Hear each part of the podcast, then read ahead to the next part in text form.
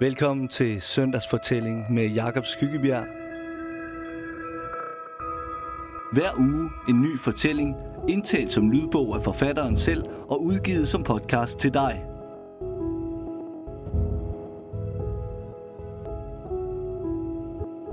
Dagens fortælling handler om identitet.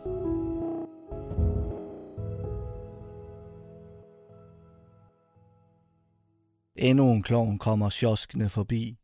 Også han gør mine til at begynde at imitere Jeppe. Det er et tilbud om nøjagtiggørelse, øjenkontakt og det sminkede klovneansigt, der kort former de grundlæggende konturer af den soldovne ungdomsturistgrimasse, Jeppe har på, som han sidder der ved springvandet på torvet. Klovnen læser Jeppe, og hvis Jeppe reagerer på henvendelsen, kan de to indlede en forretningsmæssig forbindelse, hvor klovnen med hele sin krop og sin aktive bevidsthed vil forsøge at lave en karikatur på ham. Sætter sig ned og sukker og pruster som sådan en træt backpacker som ham, der efterhånden har indset, at han ikke kan klare at rejse alene nu engang må sidde og sukke når han igen og igen sander, at han har så og så uendeligt mange uendelige døgn tilbage, før han kan komme hjem til mors kødgryder og hvile ud oven på sin dannelsesrejse. Den store rejse, hvor han rent skulle blive en anden. Sådan kunne det jo også sagtens være. Han er jo dansker. Hvid, tynd, lyshåret. Forkælet at se på. Jeppe ignorerer klovnen. Det er så her, han er endt. Interrail-billetten ligger i lommen og brænder. Der er stadig to dage tilbage på den. Det er dens natur skynde på ham til at komme videre. Men han gider ikke mere. Han kan lide at være i Nürnberg. Nuremberg, visker han. Han kan lide det navn. Og endnu værre er det med den billet, at den også kræver, at han tager tilbage hjem i Nuremberg er han reserveret fra alt det derhjemme. Her kunne aldrig risikere at komme nogen, han kender. De tager til Berlin eller Amsterdam eller måske Paris og ser seværdighederne. Men aldrig, aldrig, aldrig ville de vise sig i Nuremberg. Moren havde sagt, han skulle rejse. Det havde været hendes drøm. Bare kom afsted, havde hun sagt, og da han fik penge, havde han gjort det. Fik penge er måske så meget sagt, men han havde ligget otte uger med brækket ben, mens han stadig fik kontanthjælp, og så havde han råd. Først Hamburg. Det var en fejl. Han havde sigtet efter Berlin, men togene var holdt op med at gå, da han nåede Hansestaden så. Og så var han røget i ræberbarn med to tykke piger fra Hannover, der hele tiden smurte lyserød lipgloss på deres læber og kæmpede om at være den, der fik lov til at kysse med ham – deres tyske stemmer stønnede dovent i hovedet på ham hele vejen til Berlin dagen efter. Og fra Berlin huskede han stort set ingenting. Sådan kunne det være at rejse ud uden at have planlagt noget, når det hele skal være så skide spontant og hurra. Da han endelig ankom, var han så udmattet, at alt det, der kom ham i møde, da han trådte ud fra Hauptbahnhof, bare var yderligere belastning. Parlamentet derover, fy for satan, blæst og sol, tiggere, punkere, der ikke talte engelsk, en helt anden smadrethed, end man nogensinde ville kunne opdrive hjemme i lille hyggelige Danmark. Så langt væk var han da heller ikke. Og så var der en mand med langt sort hår, der gik og skreg på tysk og viftede med en lille tyk bog, og det eneste Jeppe kunne forstå var, at han talte om noget med renhed og Jesus og mennesker. Reinheit, Jesus, Menschen, så var det bedre med Nuremberg og dens børnefamilie og klovne. Han var knap nok kommet af toget og begyndte at gå sin første tur op gennem byen med tasken på ryggen for at finde et hostel, før han så en anden side lige så roligt og snappe strå til sin rede fra vandet, der strømmede forbi den på begge sider. Så havde den valgt at bygge rede der midt i kanalen, lige ud for den bro, han var i gang med at krydse – og på kryds af kanalen hen over broen en flod af turister, som flød lige så roligt og pludrende afsted som vandet i kanalen. Rundt om Jeppe. Ingen skubben. Bare harmoni. Det var den and, der havde fået ham til at blive. Fem dage nu i denne lille middelalderby. Den and er blevet til Nurembergs sjæl for ham, og alt hvad han oplever vil bære den and i sig. Gaderne er smalle, og bilerne, når der endelig er plads til dem, kører så roligt. Den eneste støj, de laver, er dækkenes brummen hen over brostenene. Og på hostelet er servicen helt i top. De hilser pænt på ham, når han kommer og går, og ligner oprigtigt nogen, der er glade for at se ham. Og receptionisten var frisk og engelsktalende, da Jeppe skulle bruge et apotek, fordi han var blevet lidt snottet. Og morgenmaden med det bløde, ristede toastbrød og små brikker med smør og marmelade. Jeppe er ikke vant til at have smør.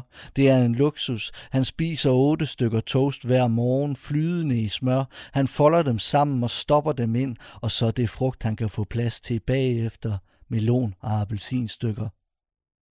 Og manden i kiosken, hvor han køber sine cigaretter, han er også flink. Han sidder godt nok noget barrikaderet på sin stol bag disken med varerne stablet op omkring sig, men han er da begyndt at nikke af Jeppe. Og anden lå der stadig, da han kom igen næste dag, og dagen efter, og en af dagene var han endt på en bænk sammen med nogle andre unge, der var kommet for at overnatte på hostelet. De var kommet ind på den sal, hvor Jeppe boede og var begyndt at åbne dåseøl og skrue proppen af en vodkaflaske. Og først fik han en øl, og så fik han en drink, der bestod af i hvert fald 50% vodka og Sprite for resten. Så tog de ud og gik på bar, men det viste sig at være en nazibar, der var åbenbart fyldt med lokale nynazister, der blev skubbet til dem, så de fandt en anden bar, hvor de så blev smidt ud, fordi en af dem havde tørklæde på, man mente skulle vise et tilhørsforhold til selv samme nynazister. For at undgå at komme forbi nazibaren igen, stak de af ned ad de ubelyste brostensbelagte småveje, drejede og drejede om hjørner for at sno sig fri af oplevelserne. Pludselig stod de ude i et betonbyggeri, hvor de fandt en park, og her fandt de bænken. De drak hvidvin. Det sved i halsen. Jeppe fik det op i næsen. Og så hen imod morgen, da de overhovedet ikke kunne holde samtalerne kørende længere, kom en vagt, en ung mand faktisk, så ikke ud til at være ældre end dem, løbende og vinkende og råbte af dem. Han jo dem væk, som var de cigøjnere, der var flyttet ind i hans park. De løb og råbte og grinede og kiggede sig over skulderen efter vagten, der kom lunden efter dem og så til, at de ikke slog sig ned et andet sted. Højt humør og ungdom, Hold nu fast, og det måtte aldrig få en ende. Det var lige til en film. Jeppe orkede det ikke. Han lod sig sakke ud af flokken og op ad en sti ind mellem nogle træer, hvor han smed sig. Han fik det, som om han skulle besvime. Anstrengelsen, alkoholen, adrenalinen fra aftenens flugter. Han pustede ud. En let vind kølede og tørrede sveden på hans krop. Bladene raslede let mod hinanden. Hans vejrtrækning blev dybere. Vinden bladene. Han ville aldrig flytte sig derfra, hvor luften dog var frisk og ren. Ingen smog i luften her, bare parken. Her ville han bo. Så lød der skridt inde på stien. Han lod hovedet falde ned på siden og åbnede øjnene på klem. En kvinde med en hund. Hun spurgte, om han var okay. Hun måtte komme op fra betonbyggeriet, tænkte Jeppe, og bad hende om vand. Hvad så? sagde han. Hvad så? Sagde hun og gik, men hun vendte ikke tilbage. Alligevel elskede han bare Nuremberg. Der var sgu ikke noget at være bange for, og der var ikke nogen, der var høje i hatten her. Nazister, der skubber til folk og jager dem gennem byen, tja, så måtte det jo være en del af harmonien. Han bliver revet ud af sine tanker, da to gymnasieelever kommer hen og sætter sig ved siden af ham og begynder at tykke syrlige vingummier.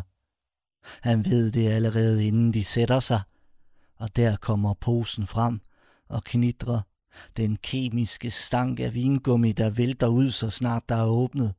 Sådan noget vingummi har man sgu ikke i Danmark. De snakker med deres genækkende gymnasiestemmer.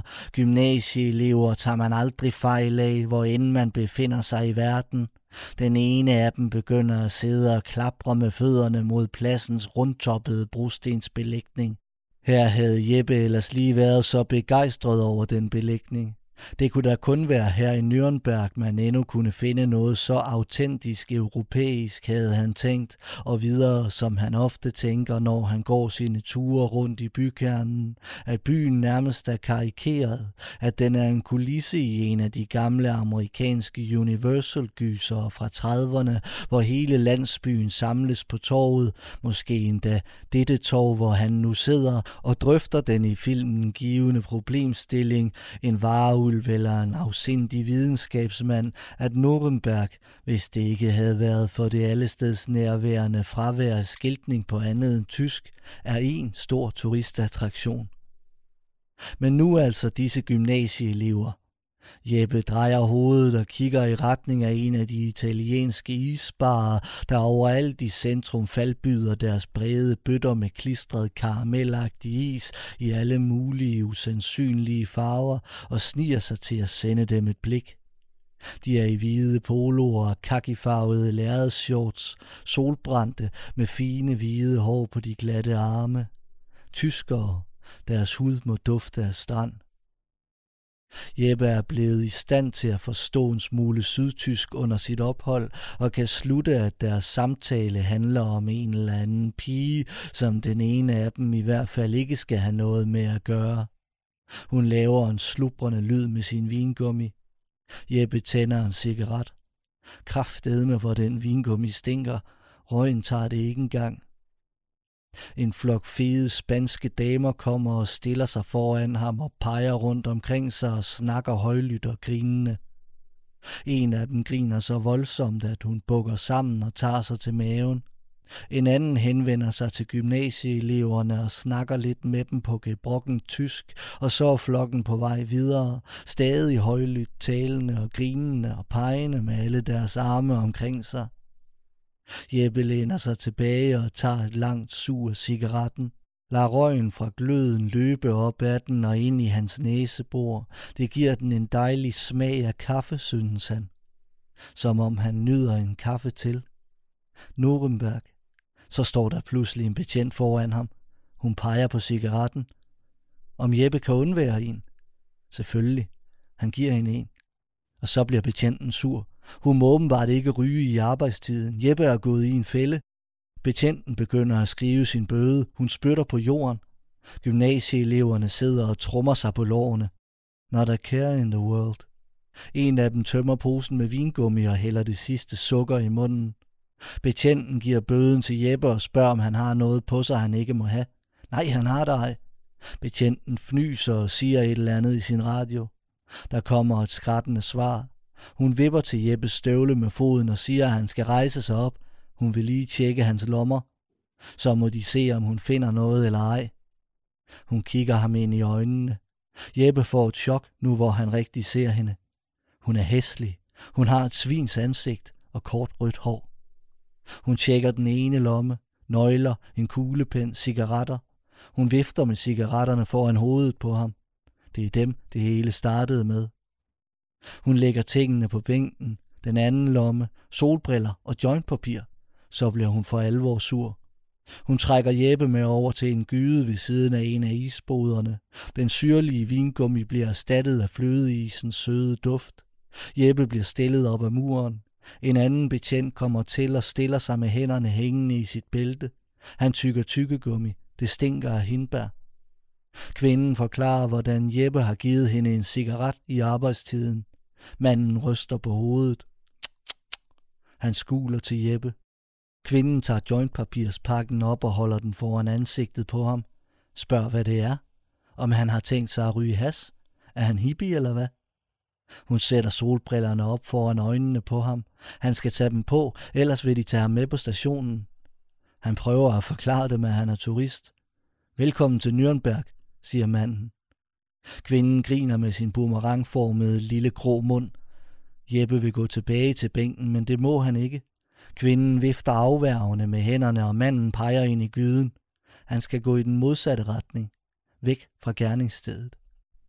Cops will be cops, tænker Jeppe, mens han går, uden at lægge mærke til, hvor han går hen af. Panser er ligesom alkoholikere og gymnasieelever. Deres netværk er verdensomspændende. Og hvis man havnede på en anden planet, ville man heller ikke være i tvivl om, hvem der blandt den herskende art var politibetjentene og alkoholikerne og gymnasieeleverne. Men han burde jo også være det, gymnasieelev. Det er jo det, han skal, hvis han vil noget overhovedet. Et meningsfyldt fællesskab at være en del af, altså meningsfyldt for hans slags. En tynd, hvid dansk dreng på 20 år. Det rigtige fællesskab at være en del af. Han er kommet væk fra flokken. Kontanthjælp. Lort. Gymnasiet må det blive. Beslutningen træffes i det, han stanser for en sporvogn. Den behagelige, klikkende lyd af den elektriske sporvogn. Nuremberg. Gymnasieelev skal han altså være. Hans hud skal brunes og dufte af strand. Han skal sidde på torvet hjemme i Herning og gumle vingummier med de andre gymnasieelever. Nogle af dem. Nogle af dem fra klassen. Lyshårede piger og mørkhårede drenge og så vil der komme en forælder til en af dem og hente dem. De ryger alle sammen ind i bilen. Forælderen spørger, hvordan dagen har været, og snakker så lavmælt med sin søn på forsædet. De kan ikke høre om bag i, hvad de siger, og det er også lige meget. Bilen vugger dem gennem byen. Hjem. Solen brænder ind gennem ruderne. Ikke flere fabriksvikariater med bæløjede psoriasisangrebne pukkelrykkede koner, som man får det dårligt af at se på gymnasieelev, og tage til gymnasiefester og forfester og drikke sig pissefuld og have the time of his life. Tanken vækker ølhunden, den bider ham ud af hans tanker. Og lige der ret fremme på den anden side af gaden ligger faktisk en lille gullig bar. Han er kommet ud af den sydtyske landsby og ind i et andet Nuremberg. Den mellemstore storby. 500.000 indbyggere. Der står et skilt udenfor. Fußball står der. Dänemark, Deutschland. Og nedenunder en reklame for hvedeøl. Indenfor er der også gult. Ikke af nikotin, der lader til at være god udluftning, men gule paneler på væggene, gult gulvtæppe og gule sofahønder på bænkene henne ved døren. Der sidder et par mænd i baren. Den ene nikker til ham. Jeppe stiller sig for at bestille. Bartenderen er en kvinde, der står nede ved et af bordene og er i gang med at sætte extensions i de tyske farver i håret på en anden kvinde. Hun kommer op og skænker en hvedeøl til Jeppe, tager imod hans euro og smiler. Jeppe smider 10 cent i drikkepengeglasset. Manden nikker til ham igen. Han har en Tysklands kasket på og store bakkenbarter, som man kun finder dem i Tyskland. Øllen er skrigende gul, let i konsistensen. Den får Jeppes hoved til at føle en lille smule lettere. Øl. Ude på toilettet over pissoiret, mens han står og pisser, ser han det, hænger et indrammet billede af en grotesk fed dame, der skider i en gryde. Danish cuisine står der under det. Jeppe går ind igen. Nu er det manden med kasketten, der får sat hår på, også i de tyske farver. Han får tre tykke flætninger, som bartenderen snor ned ad ryggen på ham. Hun sætter kasketten ovenpå, og nu toner det frem for ham, at alting har de i de tyske farver. Sokker, nederdele, t-shirts. En har sågar en lædervest, gul i venstre side, sort på midten, rød i højre side. Han står med ryggen til Jeppe, da han sætter sig på barstolen. Ah, han drejer glasset, smiler over, hvor mange bobler der er i øllen. Så begynder folk at råbe. Opvarmningen til kampen er åbenbart gået i gang. Der har været en stemning i lokalet, som er blevet forstyrret af, at Jeppe er kommet ind, men nu har de vendet sig til ham. Fladskærmen nede for enden af baren viser en dansk spiller, der dribler med en bold. Åh, oh, den røde bluse. Så klippes der tilbage til studiet. Manden med flætningerne klapper hårdt i disken og laver et lille brøl, og bartenderen hopper om og skænker en fad op til ham. Han drikker fire store slurke, gisper og smækker glasset i bordet. Hvad er det for en spændende øl, jeg har fået her, tænker Jeppe og kigger igen på boblerne i glasset. Fodbold, det har aldrig interesseret ham. Ikke det mindste. Han forsøgte sidst der var EM at gå lidt op i det, fordi alle til synladende gik op i det som en valgkamp eller en epidemi, der raser ude i Asien. Men det endte med, at han bare fulgte lidt med i den samlede stilling, og det system forstod han heller ikke. Han har også prøvet at hoppe med, da der var en øl og bold kom sammen hos en af hans venner, men han opfangede ikke et ord af, hvad der blev sagt under kampen, og hver gang han vågnede og prøvede at stille skarp på bolden, var han væk igen, før han fandt den. Flere tyskere kommer til. Også de er i nationalfarvet tøj. Tre mænd og en kvinde. De sætter sig nede ved bordene ved døren. Bartenderen kommer ned til dem. Ikke som hjemme i Danmark, tænker Jeppe. Det ville man aldrig se på en bar som den her, at der lige frem er servering. En af dem svinger med en skralde. De køber øl til hele baren. Bartenderen skænker og stiller det skummende krus foran Jeppe. Før han ved af det, sidder han ved siden af den tykke mand med flætningerne på bagsædet af en lille bil. Passagersædet falder på plads foran ham med et brag. Bartenderen svinger sig ind og dumper ned i det. Fjedrene giver sig. På den anden side af den tykke mand sidder ham den blege med Tysklandsvesten og kigger trist ud af vinduet. Bilen starter. Radioen går i gang. En reklame. Nogen banker på en dør. Den åbner med en knirken. En samtale opstår mellem en munter sælgertype og en gnæven formentlig træt tysker. En anden stemme tager over, en blidere stemme, og tilbage til tyskeren, og så døren smækkes i igen. Slam. En ny stemme tager over. Bartenderen skruer på radioen. Skrat. Ny station. Hard rock. Manden med flætningerne banker i loftet og råber. Bilen drejer ind på en tankstation og stopper. Chaufføren stiger ud og løber ind. Bartenderen drejer sig og siger noget til manden med flætningerne, der svarer med et grønt. Den blege mumler også noget. Så kommer chaufføren tilbage med to sixpacks og en pakke smøger. Manden med flætningerne gnider sig i hænderne og griner. Jeppe mærker, hvor klemt han sidder ved siden af ham. Han sidder jo presset op af sideruden, og stadig kan han mærke mandens sved, der har gennemblødt hans t-shirt, og nu også gennemblødt Jeppes. Sådan føler Jeppe det i hvert fald. Der kommer øl om til dem. Han får en af manden. Den ligner en lille legetøjsdåse i hans hånd. Jeppe vil mærke armbåndet, der er vokset ind i kødet ved håndledet. Det er gyldent, vævet sammen af en masse led. Der er også en ring på en af fingrene.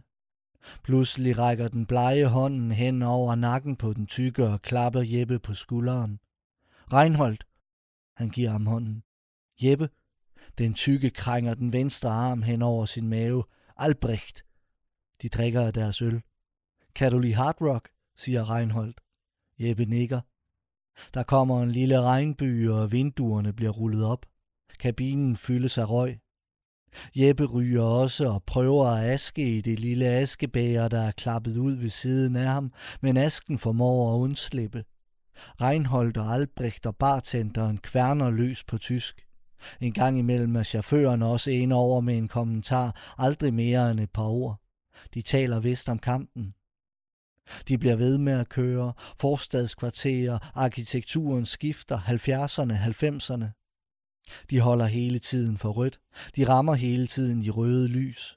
Albrecht tømmer sin dåse og krøller den sammen. Han smider den over skulderen om i bagagerummet og klapper bartenderen på skulderen for at få en ny.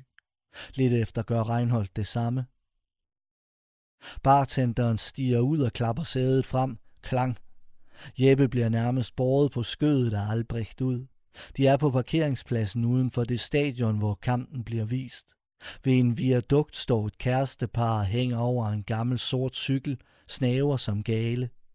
Folk marcherer forbi, de store tyske flag smelter, Albrecht og Reinhold og bartenderen og Jeppe får en øl mere, som de bunder på vej hen til indgangen. Der er lange køer og vagter i skrigende røde jakker, mange vagter og mange køer. De må vente. Der er selvfølgelig fadølsservering herude. Bartenderen går hen og henter et håndtag. Alkoholens virkning begynder at lægge sig som en varm maske over Jeppes ansigt. Han føler ikke, at han er alene længere. Han er der med tyskerne. Alle tyskerne. Så mange flag. Reinhold prikker til ham og fortæller ham, at dette EM er det første siden, du ved nok, hvor tyskerne tør bære deres flag. Jeppe kigger forundret op på et enormt tysk flag, der hænger tungt og blødt og stryger ham over nakken. Det er en familiefar, der holder det. Børnene står bag ham med deres små papirsflag. De er også malet i ansigterne. Folk er meget stille i køen, ordentlige. Man skulle ellers tro, de ville være oppe og køre. Det er den afgørende kamp i gruppe B. Hvem vil gå videre til kvartfinalerne? Lige så stille bliver folk lukket ind, en efter en eller i par. Jeppe bliver lukket ind sammen med Albrecht. Igen bliver han klemt, mast mellem Albrecht og vagten, og han synes bestemt vagten sparkede ham på foden. Han er fuld. Han drikker øllen. Den er slatten. Han kigger på Albrecht. Hans øl er væk for længst. Er bartenderen nu henne efter øl igen? Jeppe stopper op for at tømme sit glas. Albrecht marcherer videre. Øv, hvor det smager. Jeppe tørrer sig om munden. Puha, der er lidt tilbage. Nej, han smider glasset, kyler det hen af jorden, han savler og tørrer sig om munden igen, hiver op i sine bukser. Hvor fanden er de andre? Det vrimler med tyskere. De er en stime fisk, der strømmer om ham. En dreng går ind i ham med et ordentligt bumper ved at falde. Faren griber i ham og hiver ham videre. Så er der musik. Nede ved storskærmen, der står sort og stor som en skov for enden af pladsen, er en scene, der næsten er lige så stor. Der er gået en sanger inde på. Ind imellem sine sange hoverer hun over, hvor let en sejr det er, der ligger forude for Tyskland. Hun vræler af grin. Jeppe er kommet tæt nok på til at kunne skælne ordene fra hinanden. I det mindste taler hun ikke den lokale dialekt. Kunne næsten lyde, som om hun slet ikke er tysk. Så kommer der et nyt band, og de er til gengæld lokale. Den sydtyske pludren. Forsangeren presser munden mod mikrofonen og prøver at synge. Jeppe bevæger sig rundt i menneskemængden, så vidt det er muligt. Mange steder må han kile sig igennem for at komme frem til en ny lille plads, hvor han kan kigge efter Albrecht og de andre. Så bliver fladskærmene tændt, og publikum skråler. Jeppe føler sig helt klemt sammen af deres skrål. Han prøver at råbe, og han kan ikke høre sin egen stemme. Så hører han pludselig nogen, der taler dansk. Kan det være sandt? Hvor kommer det fra? Rundt om ham står der kun tyskere, tyskere, nej, vent, en rød trøje. Jeppe kigger op. Danskeren kigger ned på ham og nikker. Han må være i midten af tyverne. En stor muldvarp, høj og bred og tyk, og det er hans venner også. De har alle sammen røde trøjer på. En rækker ud og lægger en hånd på hans skulder, og da forstår han, hvor lille han er. Danskeren trækker ham ind til sig, ind til de andre danskere. De står tæt, og Jeppe kan mærke deres vejrtrækning. Tyskerne vinder kampen, og Danmark er ude af mesterskabet. Jeppe bliver revet med af tyskernes sejrsrus og synger med på en af deres sange og løfter sit ølkrus, men da de kommer ud derfra, bliver han i rettesat af de andre danskere. Først er der en, der lige nævner det, siger, at det altså ikke er okay, og Jeppe spørger, fordi han er fuld, og de er danskere, så han tænker, at det er de, der nok helt afslappet omkring, hvorfor fanden det nu ikke er okay. Og så er der en anden af dem, der går frem og svarer, stikker sin pegefinger i brystet på Jeppe, og så er flokken efterhånden helt stoppet med at gå. De er også fulde. Jeppe står over for danskerne på en række. En af dem siger, at det kan han sgu da regne ud, at de må stå sammen. De er kun dem i den her by. Skal tyskerne have det så nemt? To andre bakker ham op. Jeppe slår ud med hænderne og undskylder. Når ja, og en af dem peger med begge pegefingre videre ned ad stien. De skal på en burgerbar. De kender byen. Nu praler de. De arbejder for Telia og har biler på tyske plader. Det er det bedste ved det, når man kører hjem til Danmark, og alle glor på den store tyske flyder. Jeppe kan ikke kende danskerne fra hinanden. Hvem er det, der snakker? Det er ved at blive mørkt. De hoster og pruster og gruset knaser under deres fødder. Jeppe kan ikke engang høre, om de taler dansk længere. Måske taler de engelsk. Måske tysk. På rejsen er sprogene indimellem blevet et stort sprog for ham. Sveden driver af dem alle sammen. På burgerbaren blusser snakken op igen om Jeppes mangelfulde fædrelandsfølelse. Der er en, der godt lige vil tage den igen. Det er ligesom hjemme i Herning, at når der ikke er andet at tale om, så taler man om det, man allerede har talt om. Der skal bare snakkes. Nej, men jeg mener også bare, og det er ikke fordi, jeg ikke kan lide dig. Sådan kører de, og Jeppe forklarer med adskillige formuleringer, at han har forstået både hvorfor man i rette sætter ham, og at han ikke skal tage det som et personligt angreb. Og så går en af danskerne i gang med at forklare det på en ny måde. Jeppe kan lige så godt lade være med at svare. Han kommer til at grine og retter ansigtet ned mod den cheeseburger sauerkraut, han har fået serveret. Danskerne kigger på ham, holder kæft og tykker deres mad. Så fortsætter de. En af dem sætter i med, men hvor om alting er, og løfter sin kniv og peger på Jeppe. Jeppe spørger, om han skal hente øl. Ja, siger danskerne i kor. Der ligger en kiosk på den anden side af gaden. Medarbejderen ligger i en stor kontorstol og siger ikke noget, kigger bare på flaskerne Jeppe stiller på disken og trækker så langsomt fingrene rundt på kasseapparatet og taster beløbene ind. Udenfor stiller han sig og tænder en smøg. Det er nu helt mørkt, og den lille gade er oplyst af lave gadelamper. Nuremberg. Natsværmerne sviger i lyset og banker mod lampernes glas. Jeppe åbner svælget og gurler en halv øl ned i et drag. Sådan får man ølhunden til at holde kæft. Han kan se danskerne inde på restauranten. Måske taler de om kampen. De ser glade ud nu. Gør fakter med armene. Deres røde bluser lyser op mod de gule vægge. Fire glinsende spejlægs blommer. De bukker sig ned over bøgerne. Jeppe tømmer øllen. Han har købt ti. Han kunne også finde en park eller prøve at finde hjem. En af danskerne rækker en næve i vejret og begynder på en fodboldsang. Jeppe kan høre latterbrølet fra de andre. Finde en park, og så prøve at finde hjem.